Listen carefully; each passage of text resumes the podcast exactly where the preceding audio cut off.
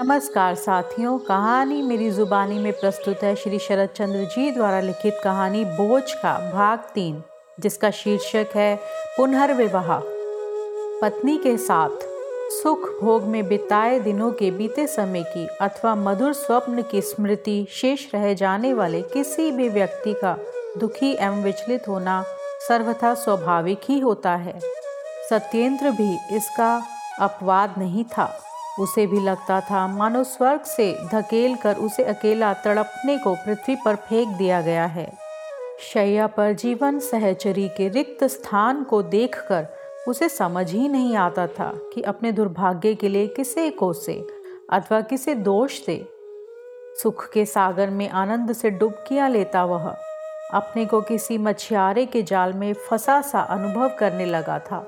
स्त्री ना पाने से आधी रात को पलंग से उतरकर सत्येंद्र खिड़की के पास आ बैठा और सागरपुर के अंधकार को देखे जा रहा था। मौन खड़े पेड़ पौधे मानो उसके साथ विचारों का आदान प्रदान कर रहे थे। रात की शीतल बयार साय साय की ध्वनि करती हुई बह रही थी। सत्येंद्र इस वायु में भी अपने लिए कोई संदेश ढूंढ रहा था और वो एक ही संदेश था। मेरी सरला अब नहीं रही। क्रूर मृत्यु ने जवान होने से पहले ही उसे लील लिया। उसकी स्थिति सावन के अंधे को कहीं हरा ही हरा दिखना जैसी स्थिति थी। इसलिए उसे कोयल और पपीहे की आवाज़ में यही सुनाई पड़ता है, वो मर गई, वो नहीं रही। पिडकुलियाँ भी अब बहू बात पर ना बोलकर यही बोलती हैं, बहू मर गई। सभी पक्षी इस बात को स्वर दे रहे हैं। रात की ठंडी वायु भी इसी स्वर में अपना स्वर मिला रही है। भीतर से आवाज़ आती है, सत्येंद्र बहुत हो लिया अब और कितने? इसी प्रकार विलाप करते रहोगे। क्या तुम्हारे इस प्रकार रोने बिलखने से सरला लौट आएगी? समझदारी तो परिस्थितियों से समझौता करने में ही है। किसी के आने जाने से संसार के काम रुक नहीं जाते। अंधकार में देखते सत्येंद्र को लगा कि दूर आकाश में चमकता एक सितारा उसका पथ प्रदर्शन करता हुआ उससे ये कह रहा है, सत्येंद्र, इस आशंका से आँखें नहीं मीच पाता कि कहीं उसकी सरला उसकी आँखों से ओझल ना हो जाए। काफ़ी देर जागते रहने से ऊँघ लग जाती है और वहीं खिड़की के सामने कुर्सी पर बैठा बैठा सो जाता है। प्रातःकाल आँख खुलते ही फिर प्रियतमा की छवि आँखों के सामने घूमने लगती है। अब तो उसे चांदनी भी जलाती हुई सी लगती है। हाँ क्षीण प्रकाश वाला नक्षत्र उसे अवश्य अब भी दिखाई दे जाता है। एमए की परीक्षा में असफल होने का सत्येंद्र को कोई दुख नहीं।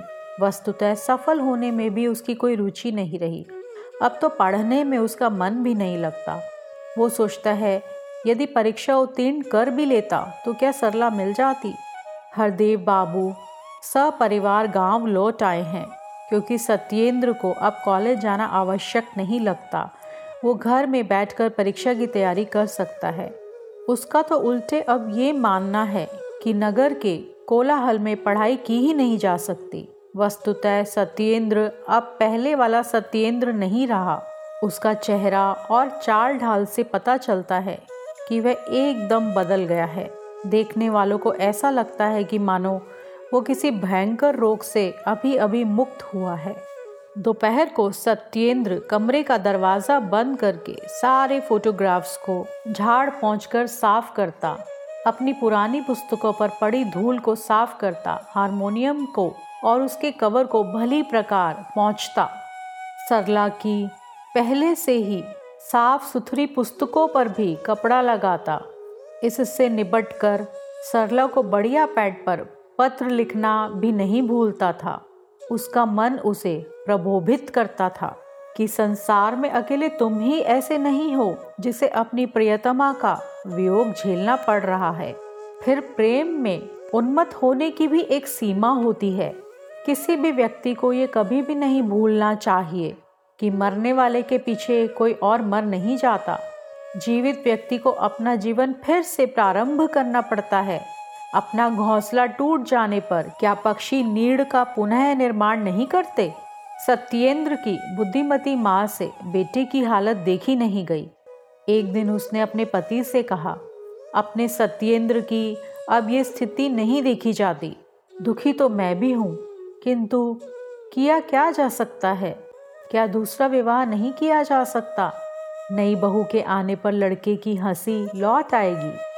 पति की अनुमति पाकर भोजन करने बैठे सत्येंद्र से उसकी माँ बोली, बेटा मेरी एक बात मानोगे?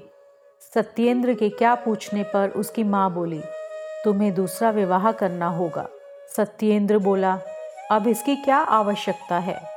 माँ ने पहले से ही अपने रुदन से लड़के को फुसलाने की योजना बना रखी थी।